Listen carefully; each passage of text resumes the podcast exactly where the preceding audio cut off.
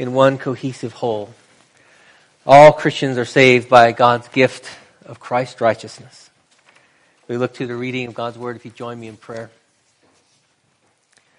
Most gracious God, our Heavenly Father, it is in you alone dwells the fullness of light and wisdom. And we ask then that by your Holy Spirit, that you would continue to enlighten our minds to understand your word. That you would give us grace to receive it reverently and humbly. And Father, may it lead us to put our whole trust in you alone. And this we pray through Jesus our Lord. Amen. Reading verses 1 to 8. What then shall we say was gained by Abraham, our forefather, according to the flesh? For if Abraham was justified by works, he has something to boast about, but not before God.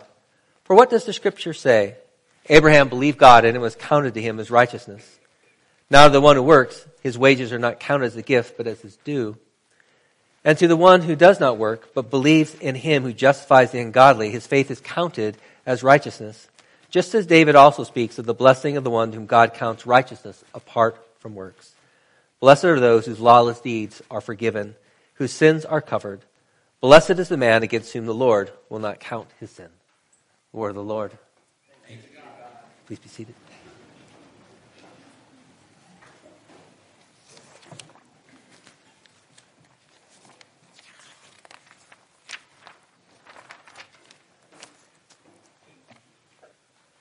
Senator Shmoo wants to take away your rights to long romantic walks on the beach. Senator Shmoo eats puppies. He even voted to have his own grandmother removed from her quilting club. Shmoo is bad for our country, bad for our state. A vote for Shmoo is a vote for poo. Sound familiar? It's the season right now for all the negative political ads. They're everywhere. You can't avoid them. Nobody likes them. So what makes them so effective that we keep getting them? They are polarizing. It turns everything into us versus them an article titled, Is Everyone Angry? Toxic Outrage Culture Consuming Society Like Never Before. It spoke of a collective tendency to react with intense negativity to perceived transgressions. And our technology is making it worse. I appreciate how I refer to this collective reaction because a part of what makes outrage culture outrage culture is it creates an us versus them. It's polarizing. What makes us dislike Senator Shmoo is that he belongs to that other terrible puppy eating party. He certainly has to be guilty of all those terrible things, but the negative ad on our guy, that's just a hit piece. Polarized, angry, fearful, anxious. How do we get off the crazy train? Paul lays it out for us in Romans 4. We're justified by faith alone. It's about justification by faith. Why? Because only this clear biblical teaching humbles us all into the same group. We're all sinners in need of God's gift of grace and mercy. The us versus them, it comes from identifying whatever our group is as the good guys and that other group as the bad guys. Paul is saying we're all bad. There are no good guys. And yes, we're all aware there are platform differences, to be sure. I'm talking about the disposition of our hearts. That it is here that no one can boast. I appreciate the remarks of John Newton, the wonderful author of Amazing Grace. He said, A man truly illuminated will no more despise others than blind Bartimaeus, after his own eyes were open, would take a stick and beat every blind man he met. How, how ludicrous the thought. Because our salvation is a gift, we cannot add anything by our efforts that makes it something we deserve or identifies us as special and different compared with everyone else. Paul levels all humanity before the Lord. He cuts our proud hearts down. There's no room for boasting in any special privilege or favored nation status. All fall short of the glory of God. There are none righteous. All stand condemned before a righteous judge. The salvation that is offered to you, it comes through the person and work of Jesus Christ, not because of anything you've done. It's not a wage that has been earned, nor a religious act that has been performed. And now, God's work of sanctification is that process of our renewal. It flows out of and through God's act of justification. We are justified first, but both are gracious gifts of God. The point that this is to build unity in the church. How? It does so by removing us versus them. We have the same gift, we have the same starting point. And we see that. We see the same gift given. Paul, very much, I'm sure, was the author of that great VBS song. Father Abraham had many sons. Many sons had Father Abraham. I am one of them, and so are you. That's what he's saying here. What then shall we say was gained by Abraham, our forefather, according to the flesh, according to biology? You see, that was an integral part of Jewish identity, was being an actual child of Abraham. Is a point of pride, a point of nationality. And Paul goes on. He says, if Abraham was justified by works, he has something to boast about, but not before God. What does the scripture say? Abraham believed God and was counted to him as righteousness. Paul's quoting from Genesis 15, 6. God chose the childless old man, Abram, as a covenant partner. And this empty man was promised full descendants as numerous as the stars in the night sky. Abraham believed God and it was counted to him as righteousness. And that word counted, it's a legal word, it's an accounting word. It's central to Paul's argument here. He mentions it in verse 3, 5, 6, 8, 9, 10, 11, 12, 13, 22, 23, 24. He wants us to get the point. A legal status is counted to you, makes you either guilty or not guilty. A financial status counted to you either puts money in your bank account or takes it away. And he says in verse 4 Now, to the one who works, his wages are not counted as a gift, but his due.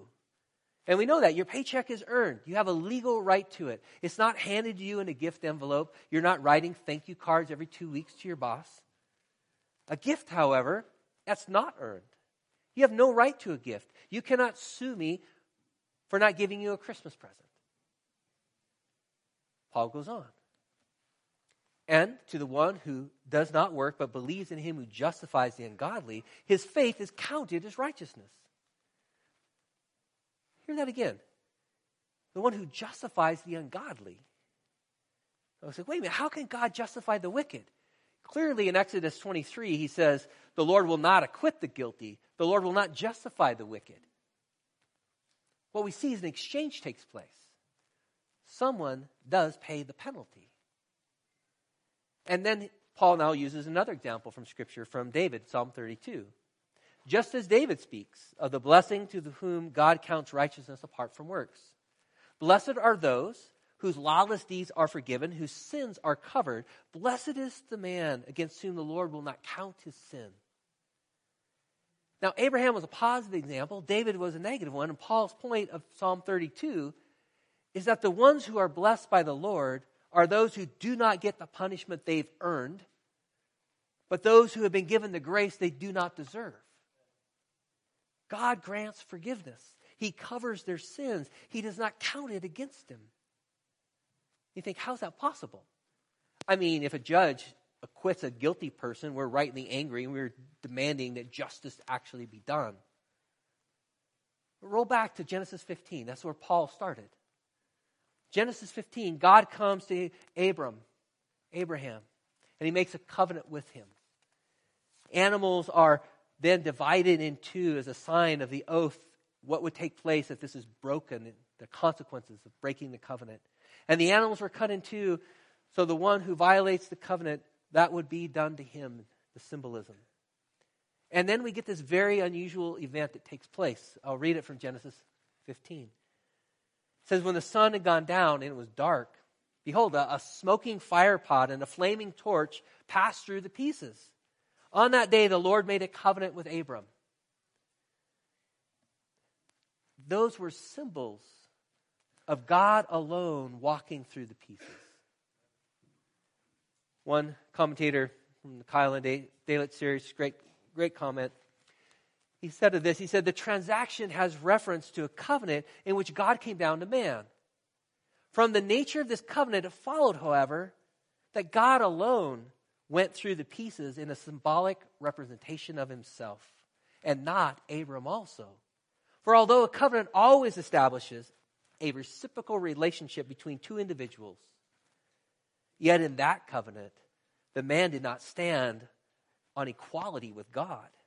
But God established a relationship of fellowship by his promises, his gracious condescension to the man who was first purely a recipient, was only qualified and bound to fulfill the covenant obligation as a result of the reception of the gifts of grace. God makes the covenant, and God is willing for the maledictory oath to fall upon himself for failure of the covenant. Like these animals, if this is broken, let me be drawn and quartered. And we see that with the God man Jesus taking the punishment we deserve, and we are given his righteousness. Abraham couldn't uphold his end. That's why God walked through alone. Now, it's very important that we don't think of this like a swap, you know, some sort of prisoner exchange. God does not swap his righteousness for my faith. That makes my faith a good work that I do in order to deserve the swap. You see, the Lord is not looking down from the highest of heaven, looking down through the muck and the mire, and he sees that I have this beautiful, precious pearl of faith that brings a tear to his cheek. He says, You poor little ugly duckling, I will swap my righteousness for your pearl of faith so that I can place it in my great salvation necklace that adorns my neck and I will make you into a beautiful swan that you are deep, deep down inside. No. God justifies the wicked. It's His free grace. The exchange is not a payment plan. My faith means is the means, it's the channel by which God credits His righteousness. Paul is constantly saying in his letters, You have nothing to boast in. Galatians 6 Far be it from me to boast except in the cross of our Lord Jesus Christ. Ephesians 2 For by grace you have been saved through faith. And this, the faith, is not of your own doing, it is a gift of God, not a result of work, so that no one may boast. You see, the pearl is Jesus. Jesus is the pearl, not your work of faith. You did not earn his righteousness by your religious performance, your religious status. And that's good news for us because the value of the Father's only begotten Son is now counted to you. The value of Christ becomes yours. The acceptance of the Father to his Son becomes yours. And that means all are equal before the Lord, whether you're Jew or Gentile. Because all have received the same gift as Father Abraham, Jew or Gentile. And not only that, we have the same starting point. Verse 9, Paul says, Is this blessing and only for the circumcised, meaning the Jewish Christians, or also for the uncircumcised? For we say that faith was counted to Abraham as righteousness. Now, in the writings of the rabbis, they would often speak of Abraham's 10 great works that, that Abraham performed, and they would always equate his faith with his circumcision. Paul is undoing that. He says in verse 10, How then was it counted to him, to Abraham? Was it before or after he was circumcised? It was not after, but it was before he was circumcised. You can see someone going, Wait a minute. Are you saying? Yes, that's what he's saying. He received the sign of circumcision as a seal of righteousness that he had by faith while he was still uncircumcised. Verse 11. Paul wasn't circumcised actually until Genesis 17, which time wise is some time later. The promise given in chapter 15, a lot goes by until chapter 17. And Paul's making a point of this. He says in verse 12, to make him, Father Ham, the father of the circumcised, who are not merely circumcised, but who also walk in the footsteps of faith that our father Abraham had before he was circumcised. That was a bombshell for Jewish Christians. Remember back in Acts 15, some were expressly saying that Christians could not be saved unless they were circumcised. And that is what the early church debated. They said Gentiles do not have to become Jewish in order to be saved. That made the Apostle Paul hated by some of his own people for what he said. Their negative ads were Senator Paul says that you should sin so grace may abound. He was even caught desecrating the temple with Gentiles. Paul, anti Moses, anti Israel. They were saying that your religious status it comes from being identified with the law of Moses. Circumcision was the identity marker of that status. It automatically creates an us versus them that the Lord did not intend. Because that status was still a gift of grace. And they were making it a work. And it was, we're superior to you. And Paul's saying, no, the sign came after the status change. Abraham started at the same place that pagans start, where we all start. God's gift of righteousness coming to him, the promise given to him before he did anything. And Paul takes a step further. The sign has changed. He doesn't expressly say it here, but the New Testament makes it very clear that baptism is now the new sign and seal of what God has done through Jesus. Believers and their children are baptized. They are no longer to be circumcised. The bloody act has been transformed into a water act. Baptism then is not about your decision to follow Jesus. It's not about your public declaration of faith. Like circumcision before you, baptism is what God has done to you. It's a sign of his free grace extended to sinners. You've been washed clean of your sins by the blood of Christ who took the punishment you deserve. See, also, circumcision was given to infants. Why? Abraham believed as an adult, so why not make the, this an adult thing? Because it was a sign of God's free grace as a gift to Abraham he did not earn, neither as an adult, nor as the infant son Isaac.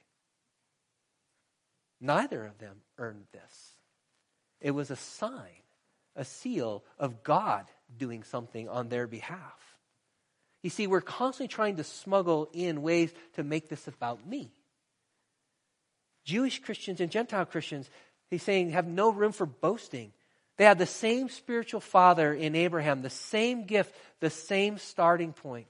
They are one in Christ, one in the new covenant of his blood who have been washed and sealed with the waters of baptism, naming them as belonging to God. There's a oneness there. It takes away all boasting, all superiority claims. It humbles all humanity. In a letter John Newton wrote to a friend on the topic of controversy, I think it applies to many things. And this is what John Newton said. He says, As to your opponent, before you set pen to paper against him, commend him by earnest prayer to the Lord's teaching and blessing. This will move your heart to love and pity him. If he's a believer, the Lord loves him and bears with him, and therefore you must not despise him or treat him harshly, for the Lord bears with you. In a little while, when you meet in heaven, he will then be dear to you than the nearest friend you have upon earth now. And if he is unconverted, he is more proper an object of your compassion than your anger. Alas, he knows not what he does, but you know who has made you to differ. You are both blind by nature. Don't hate him because the Lord is blessed to open your eyes and not his. Our part is not to strive, but in meekness to instruct those who oppose. See the heart that's, that's driving this? Not surprised he wrote Amazing Grace? A sinner can't change his own heart. A, a, dead person in his sins can't make himself alive or soften their heart. Jesus alone, walking through the sacrificial pieces, can do this. I have nothing to boast in other than the cross of Christ. And that changes everything. How I, I see the world around me. It, I can take off the us versus them glasses. I can see with a new vision directed upward to a gracious God who's not counted my sins against me and who has counted, credited to my account, the righteousness of Christ. That's a game changer. Think about it. We are swirling in a center of negativity. It just seems to be growing in our culture. This gravitational pull that's just taking everyone in to just terrible, dark, polarizing places. And here, by the power of the Holy Spirit in us, Christ enables us to break free of that orbit. Just as your, your rocket's breaking free of the Earth's gravitational pull, the power of Christ takes you out of it. Not you, not me. It's Jesus. And we don't have to be stuck here in that pull. Wouldn't that be a great ad? How you can be free from the sucking of just gross darkness, polarizing anxiety and fear and anger? Can we get that on a bumper sticker? Because that's what changes things, is Jesus. He frees us from that. And the struggle we have is our flesh that, that constantly wants to go back and to boast in some way that, that you're terrible and I'm better than you because I am associated with a different group. And the gospel comes in and says, You are no better because you didn't set yourself free. That's what Jesus did to you. And this person should be more an object of your prayer and pity, your compassion, than anything to do with your arrogance. When we confess our arrogance as sin, we confess in our heart where we have just railed on people and have been a part of this and, and pulled people back into this sucking vacuum of despair and misery, which we have been set free from. Live in the good news. I don't know what that will do in the broader culture and society. I don't know, but I know it'll do here for us. There's a freedom and a joy that that brings. There's a, such a need in the world around us that just is wallowing in this. They're saying, What's different about you? How come you're not sucked in like the rest of us? Well, let me tell you about the good news of Jesus, who's rocketed me out of this pull, this gravitational pull of darkness. That we can now see the light and the glory and the magnificence of Jesus. The great pearl of Christ has been given to us. And the value of Jesus becomes our value from the Father. That's we're talking about. That's we're sharing with one another. Pray with me. Father, as we come before you, we, we confess we don't do this well. Lord, we do boast in our strength and our identities. And we ask, Lord, that you would forgive us, that your Spirit would not only give us a heart of contrition, but Father, that He would lead us along the path of Christ's righteousness, of freedom. Father, free us. Free us to joy, unspeakable joy. Set before us, a, Lord, the, the distant horizon that you are bringing forward in your Son. And Father, we pray as well that you would give us a, a boldness, not only to proclaim, but to live in this reality that your Son would be glorified in the lives of your people because we bear your name in our baptism. Blessed be God. Forever and ever we pray. Through Jesus. Amen. Please stand together.